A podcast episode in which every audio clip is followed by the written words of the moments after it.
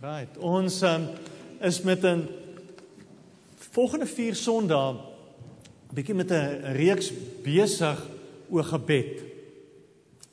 Nou ehm um, ek ek wil nie moeilikheid soek nie. Maar tog wel. As jy bietjie na jou eerlik kyk na jou eie gebedslewe. As jy bietjie eerlik kan wees oor hoe jy bid, hoeveel jy bid. Wie kan vanoggend eerlik hier sit en sy hand opsteek en sê, "Jesus, ek um, is happy waar ek is met my gebedslewe." Niemand van ons bid en niemand van ons bid genoeg nie. Dis maar so. So die volgende 4 weke gaan um, is die tema van ons gebed Changing Me and My World en wil ek half met 'n akroniem werk wat ehm um, gaan wat die vier sonne aandui. Kan ons gou die volgende slide kry? Ehm um, dis die naaste wat ek aan genoeg kan kom, maar ehm um, ons ons ons gaan daai vier goed met mekaar deurpraat. Ehm um, en die challenge is om genoeg te bid. OK. Die G staan vir op ons knieë voor God. Ons gaan vandag daaroor praat. Ehm um, die N gaan oor uh, die nood wat in ons harte leef. Ehm um, Daai daai goed wat eers uitkom as jy op jou knie staan voor jy kom kry, dan is dit die goed wat jy oop bid.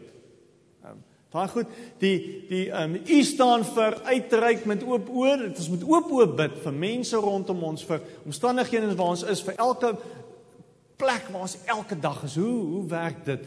Ehm um, en dan watter ongelooflike geleentheid om te groei op ons knie. So ehm um, die uitdaging is om genoeg te begin bid. So ehm um, ja, kom journey saam met my in die volgende 4 weke. Ehm um, sal great wees. Kom ons maak ons Bybels oop as ons gaan saam lees uit Efesiërs hoofstuk 3. Ehm um, die volgende 4 weke gaan ek spesifiek uit, uit die boek van Efesiërs werk. Daar's 'n klompie gebede in Efesiërs. So ons gaan spesifiek spesifiek daarmee werk. Efesiërs 3 vers 14.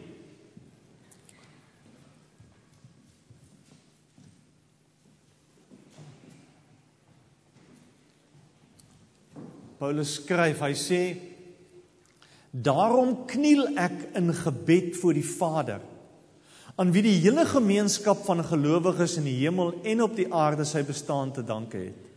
Ek bid dat hy deur sy gees uit die rykdom van sy heerlikheid aan julle die krag sal gee om innerlik sterk te word. Dat Christus deur die geloof in julle harte sal woon en dat julle in liefde gewortel en gegrondves sal wees.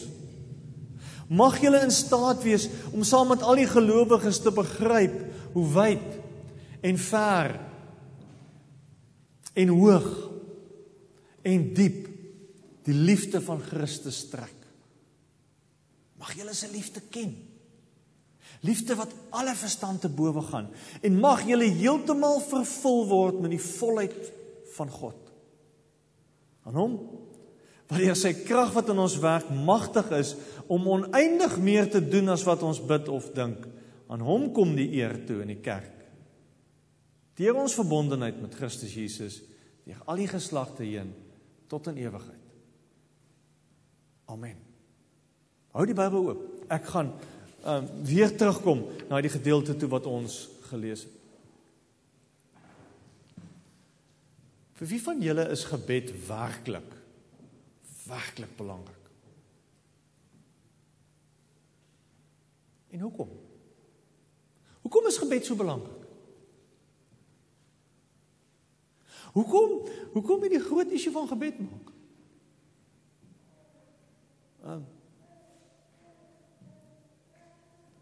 Dink daar's verskillende redes hoekom gebed dalk belangrik is. Maar wat ons weet en wat ons maar eerlik vir mekaar kan sê, daar's 'n baie groot gaping tussen teorie en praktyk van gebed. Dis soos bestuurslisensie. Ehm um, jy kan die boekie leer. Jy kan al die padreëls leer. Jy kan al die al die goed wat jy moet weet kan jy leer uit jou kop uit. Jy kan dit op die punte van jou vingers ken. Kan jy bestuur? Nie noodwendig. Jy kan die teorie eksamen deurkom, Jy kan alles weet oor gebed. Beteken dit jy bid? Nie noodwendig nie. En en en dit is ongelukkig ook waar in ons gebedslewe. Want ek dink ons bid min. Ek dink ons bid hopeloos te min. Jy het aan die begin van die erediens self erken en gesê nie, nie niemand van ons bid genoeg nie.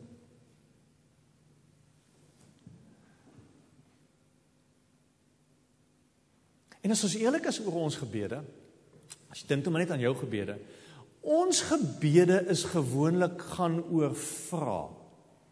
Here, gee asseblief vir my. Here, help asseblief vir my. Here, sorg asseblief vir my. Here, vergewe asseblief vir my.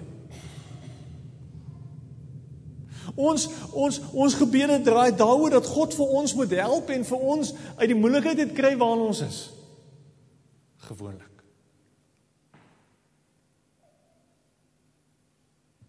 amper asof God in ons diens staan. amper asof God daar is om net reg staan om vir my te vir my te help. Ek dink ons mis dit. Gebeds baie meer as dit.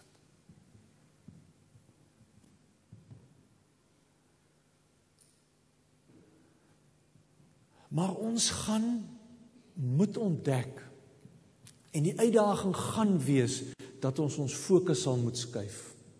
Ons sal moet wegkom van ons af. Ons ons ons gebede sal sal anders moet word.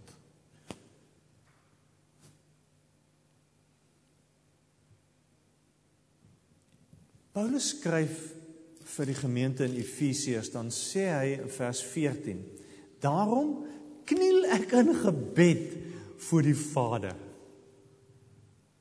Paulus sê ek staan op my knieë voor God.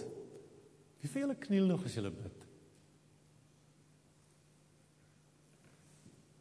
Hoekom kniel ons nie meer nie? Dis ons het 'n nuwe mat daar in die studeerkamer gegooi. Jesus, en toe ek maandag op hom gaan staan, toe kom ek agter, pragtig, vaar. Hierdie mat maak my seer. Ek kan nie hier op my knieë bid nie. Nou gaan ek maar nie meer kniel nie. Nee, maak 'n plan. 'n Ander plan gemaak. Hoekom kniel ons nie meer nie? Is te grand? Te haastig? Te belangrik? Kinders kniel. Ons sal saam met ons kinders by die bed kniel en saam met hulle gebedjie doen. Maar jy was op 'n kol het ons op op kniel. Paulus sê ek staan op my knieë, Here, vir hierdie mense. En dis my challenge vir jou volgende 4 weke om as jy bid gaan staan op jou knieë. Staan op jou knieë gaan bid. Want as jy op jou knieë staan, dan is dit 'n teken van jou magteloosheid, van jou afhanklikheid. Dis wat kniel beteken. Ek is afhanklik van jou, daarom staan ek op my knieë.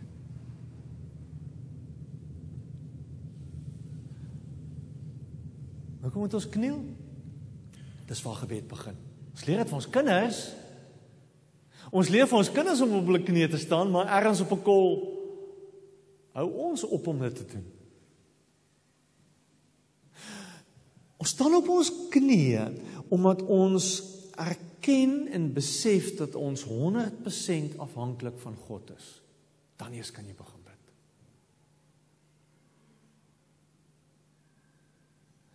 Ons staan op ons knieë. Want want weet jy met wie jy eintlik te doen hier? Die God van hemel en aarde. Verstaan jy dit? Nee, nee, nee, nee, die Here wat nou daar is om net om my om om to to grant my wishes net om vir my my wense waar te maak, nie? Met towerstaf uit te swaai en vir my te gee wat ek wil hê, nie? Iewers het ons, iewers het ons iets van daai wonder verloor, daai afhanklikheid verloor van hierdie groot God. Dis hoekom ons moet begin kniel weer, terug na ons knieë te gaan. Om om te kniel sê vier goed. Die eerste kniel is 'n verklaring van my afhanklikheid. As jy regtig vir die Here nodig het. As jy regtig op daai punt in jou lewe was wat jy weet net die Here kan my help hier. Kniel jy makliker. Verklaring van afhanklikheid. Hoekom kniel ons? Die tweede een is om te kniel help my om my fokus reg te kry weer. Net om net om die verhouding weer reg te kry van wie's ek en wie's God.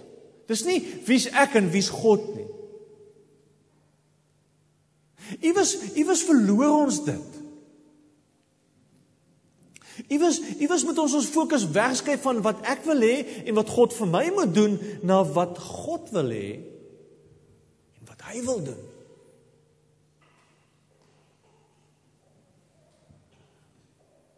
Is nie vreemd as Jesus vir sy disippels leer om te bid in die Onse Vader nie.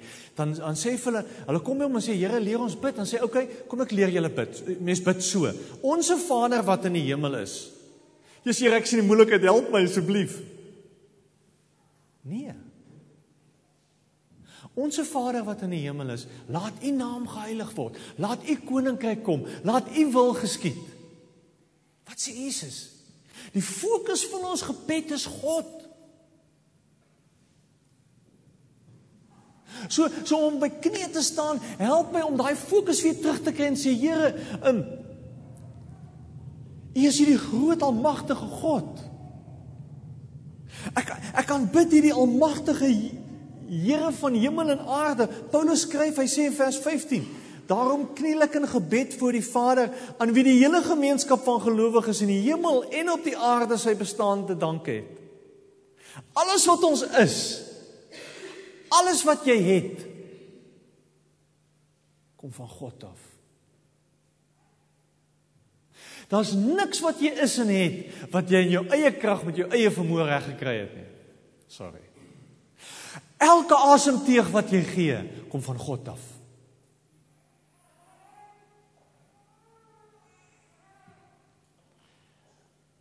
En dis waar gebed begin. Ek het al 'n paar keer gesê, maar die Jode was baie baie respek gehad vir God. En en en hulle het nooit God se naam eers gesê nie. Die naam wat hulle vir God gebruik het was die naam Jahwe. Wat jy eintlik sê as jy asemhaal, Jahwe. So elke asemteug is 'n verklaring van God, God, God.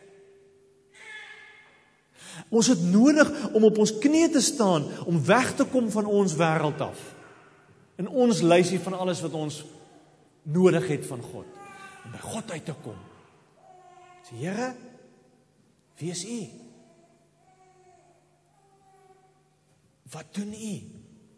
Waarmee is U besig?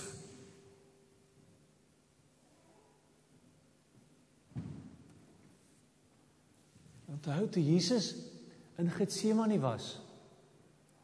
Toe hy op die heel moeilikste punt in sy lewe kom. Toe op daai punt in sy lewe kom wat die dood wat hy die dood in die oë kyk. Toe bid hy te sê Vader, laat U wil geskied, nie myne nie. U wil, nie myne nie. Ek dink ons gebede is te selfsugtig. Ek sê maar, my gebede is te selfsugtig. En dis hoekom ons sukkel om om om om aan te hou bid want weet julle wat gebeur? Ons begin bid, ons vra vir die Here ding, ons vra vir die Here ding, ons kry dit en ons hou op bid want dit gebed werk nie. Dis wat ons doen. Want want ons staan in die kern van ons gebedslewens. Dan, dan mis ons dit heeltemal. Dan mis ons dit heeltemal. As as dit nie vir God was nie, het ons 'n kans gehad het. Paulus sê hy sê aan wie die hele gemeenskap van gelowiges in hemel en op die aarde sy bestaan te danke het. Ons ons hele bestaan is vir God te danke. Alles. Jy kan nie eers een waterdruppel maak nie. Alles wat ons het, is ons van God afhanklik vir. Ons moet op ons knieë staan omdat ons van God afhanklik is. Ons moet op ons knieë staan net om die fokus reg te kry en te besef maar wow, ek's met God besig. Ek ek's in die oggend hier om God te worship. Om die Here te aanbid. Derde rede Hoekom moet ons op ons knieë staan? Want dis waar verhouding met die Here begin. Ehm um, julle julle ken mos die ou stories dat 'n man vir 'n vrou vra om te trou en dan gaan hy mos op sy knieë en vra hy vir haar: uh, "Sal jy met my trou?" Ons maar hoe dit. En en is amper iets daarvan van uh, Johnno, ek weet nie hoe julle dit gedoen het nie, maar min of meer iets van daai lyn. Okay. Ehm um, en en is iets daarvan van as as as jy die verhouding vir my belangrik is en en as ons die verhouding ergens op 'n punt moet moet moet moet moet begin en verder vat. Dis waar dit begin.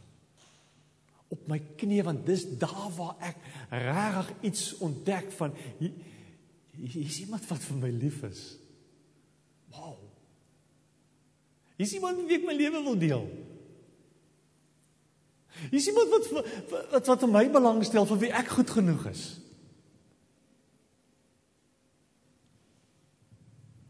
Dis waar jou verhouding 'n kans kry. Op jou knie. Die Hebreëse woord wat hulle gebruik met gebed is baie naby aan die aan die aan die woord wat ons het wat beteken korum. En en 'n korum is mos as daar's genoeg mense hier om die besluit te neem. Ons is genoeg hier teenwoordig. In die Nuwe Testament het hulle gesê waar twee of meer saam is, daar is God. So ons is genoeg hier teenwoordig, ons is klaar korum as ons begin bid.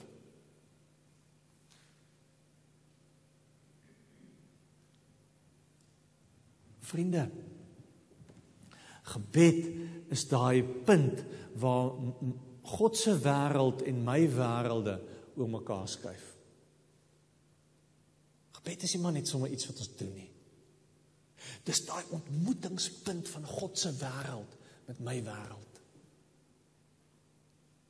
Dis vir al die goed waar jy oor worry en al die goed wat in jou lewe mee besig is en al die goed wat wat wat, wat jou besig hou agter God se wêreld inskuif.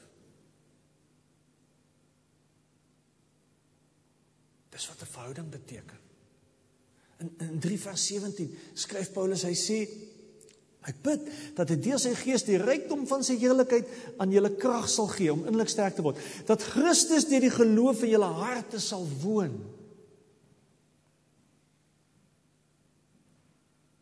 Christus kom woon in ons harte. Johannes 1 vers 14 sê, um, in in in die Engels sê hy Jesus Christ moved into our neighborhood. Hy het in jou huis ingetrek. Die kamer langs jou kamer is sy kamer. As jy opstaan môreoggend is hy daar. As jy ontbyt maak is hy daar, as jy koffie maak is hy daar. As jy aantrek is hy daar. Hy ry saam met jou werk toe. Hy stap saam met jou in die kantoor en hy staan saam met jou voor die klas. Hy het in ons harte kom woon. En as en as mens dit verstaan, dan raak gebed anders. Dan dan raak gebed hierdie hierdie hierdie hierdie verlengstuk van hierdie verhouding wat ek met die Here het wat die heeltyd by my is. En en my diepste oortuiging van gebed is nie die die die feit dat ek kry wat ek vra nie, maar dat ek bewus raak van God en wie se teenwoordigheid ek is. God is hier. God is daar by ons gekom. Ek dink baie keer sommer aan die gedagte dat ek ek wonder as ek met my vriende praat soveel as ek met God praat of ons nog vriende sal wees. Wonder wat jou hoe jou vriendskappe dan gaan lyk as jy dieselfde tyd spandeer aan jou vriende as wat jy op jou knieë in die Here spandeer. Dis is 'n moeilikheid.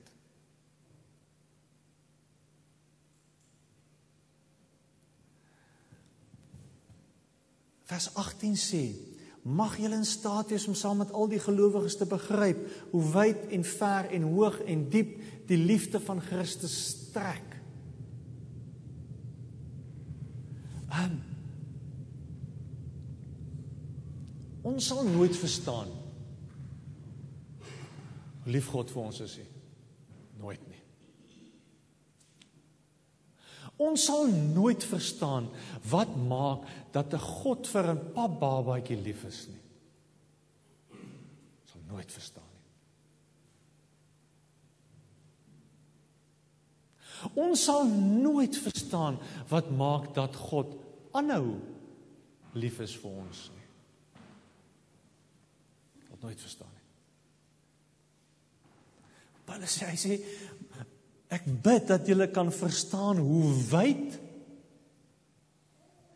en ver en hoog en diep hoe hoe hoe, hoe wyd God se liefde is wat alles omsluit, wat om alles gaan.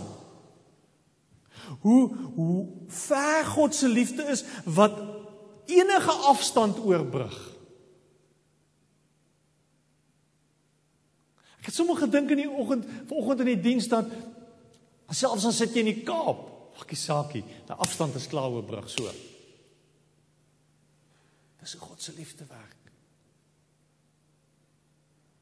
Ek het al baie keer daaraan gedink, is as ek op hierdie oomblik bid vir pelle van my in Australië, wanneer gaan dit 'n impak op hulle hê? Uh môreoggend 11:30. Nee. Dadelik. Hoe powerful is dit?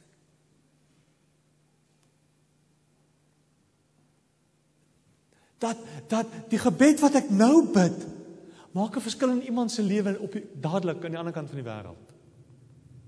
Hoe wyd, hoe ver, hoe hoog God se liefde vir ons is. Hoor as die hoogste skeiding, hoor as die hoogste muur wat jy nog ooit gebou het tussen jou en enige iemand. God se liefde nog hoër as dit. Hoor as jou hoogste verwagtinge wat nie gemeet is nie, is nog hoër as dit. Wyd, hoe ver, hoe hoog, hoe diep sy liefde is, maak nie saak in watter gat jy is nie. Maak nie saak hoe diep jou gat is nie. God se liefde is daar. En as ons dit verstaan, kan ons begin bid. Gebed gaan nie oor in die eerste plek oor ons en ons moeilikheid en ons nood nie. Gebed gaan in die eerste plek oor hierdie God vir jou so lief is.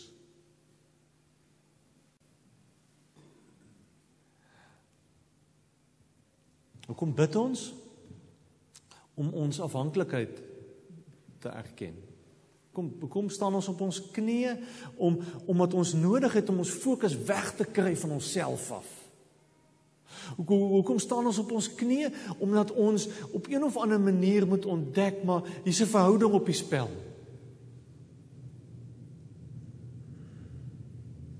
In in in die vierde rede hoekom ons nodig het om te kniel is omdat ek iewers op 'n punt vir God moet kan erken dat ek kan nie. Ek's magteloos. Ons gaan 'n bietjie meer daaroor volgende week praat, maar iewers het ek nodig op 'n punt in my dag net om op my knie te sê en Here, maar ek kan nie vandag nie. Ek is in die moeilikheid, Here mag dit doen. Ek staan op my knieë omdat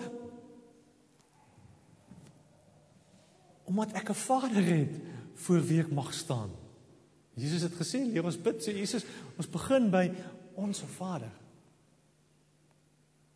Ek het 'n God wat 100% belangstel in my lewe. Ek het 'n God vir wie elke asemteug wat ek gee belangrik is. Ek het 'n God vir vir wie elke situasie in my lewe belangrik is. Wat klaar weet daarvan. Ek hoef hom nie eens te herinner daaraan nie. Hy weet dit. Hy weet wat ek nodig het lank voor ek vra.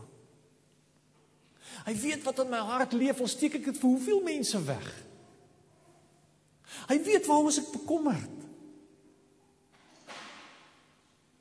Maar maar dit is nog baie meer as dit. Hier is 'n God wat drome het oor my.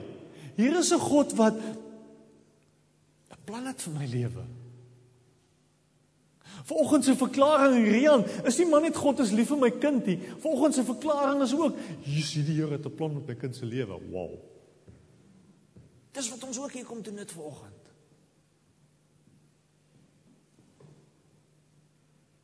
Weet jy die Here het plan met jou.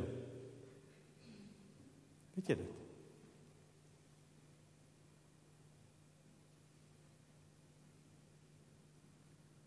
Die plan met jou lewe. Jou lewe draai nie maar net om die planne wat jy maak nie. Drome en ideale wat jy het. God roep jou. En ek lees in die Bybel waar waar ouens vir God waar uh, ouens vir God en hulle trek hulle skoene en dan val hulle op die grond neer en staan op hulle knieë. Dis 'n ontmoeting met God plaas. En iewers moet ons dit ontdek en iewers moet ons dit raak sien. En iewers moet ons op ons knieë begin staan daaroor. In in Efesiërs 3 vers 20 skryf bid Paulus hy sê aan hom wat deur sy krag wat in ons werk magtig is om oneindig meer te doen as wat ons bid of dink. Hom kom al eer. Jy het ooit aan gedink dat God baie meer in jou lewe gaan doen as wat jy ooit gaan dink. Ooit verwag, ooit hoop, ooit ooit dromer. Wow. En as ons hierdie goed vir mekaar sê, dan kan ons amper nie verstaan hoekom ons gebede dan so kort en so klein gefokus is op ons en ons moeilikheid nie.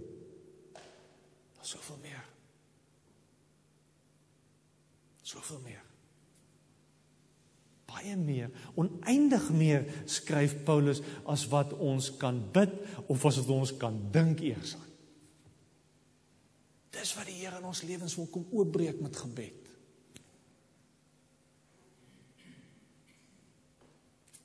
Jesus neem gebed baie ernstig op. Dwars te sy bediening op aarde.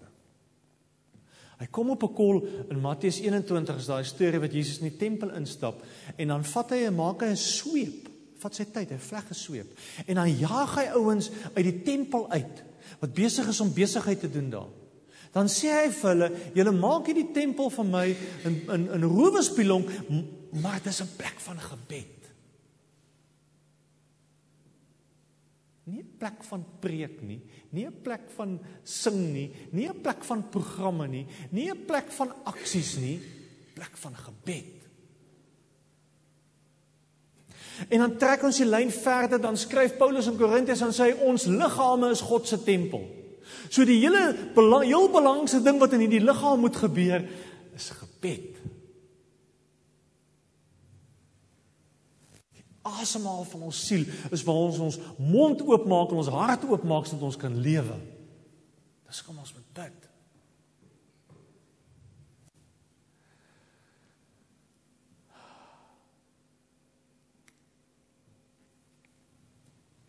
Ek terug by wat klaar maak. Ek ek terug by wat ek in die begin gesê het, is dat ons kan die boekie lees. Ons kan die bestuurslensie al die vrae antwoord. En die teorie op die punte van ons vingers ken. Ons kan weet ek moet kniel, ek moet voor die Here op my knieë staan want ek is afhanklik van hom en ek's magteloos en en dis waar die verhouding begin en en ek moet op my knieë voor die Here staan want iewers moet hierdie fokus moet verander dat ek die regte visie begin kry. My op die regte plek skuif. Maar dit beteken nog jy bid nie.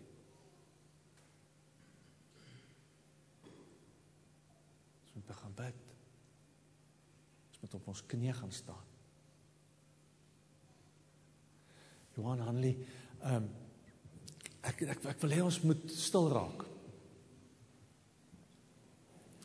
Ehm um, en ek Johan gaan vir ons 'n lied speel wat ons kan saam sing, maar ek wil hê dit moet vir ons 'n gebed word. Waarin ons vir die Here sê, "My Here, ons fokus moet skuif weg van myself my behoeftes af. En so kom ons raak stil.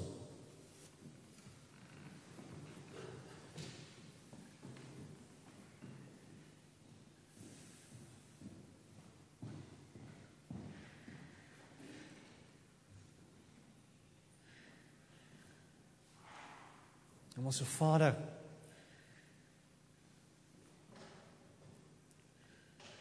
Dankie dat ons kan stil raak voor U. Here en op ons knieë voor U kan kom staan. En U kan kom aanbid.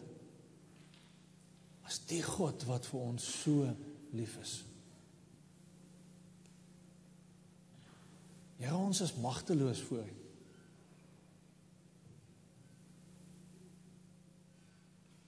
Here, daar's soveel goed in ons lewens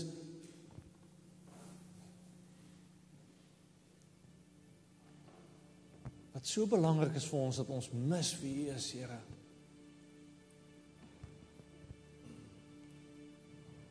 Vanoggend wil ek kom vra dat U ons oë en ons harte sal oopmaak, Here, vir hierdie verhouding wat U vir ons met ons wil hê van hierdie groot en almagtige God wat ons aanbid.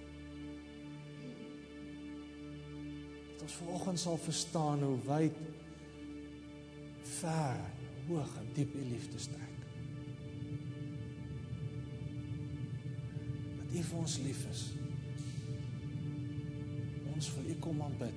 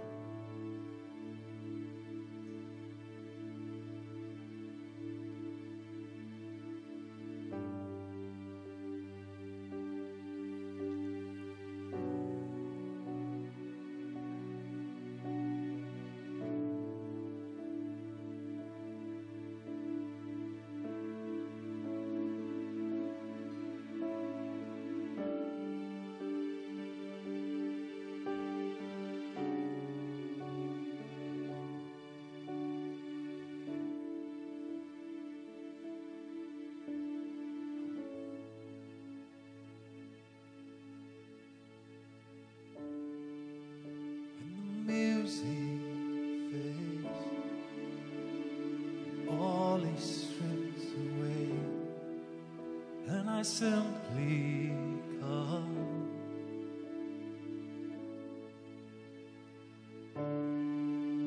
Longing just to breathe something that's of worth that will bless your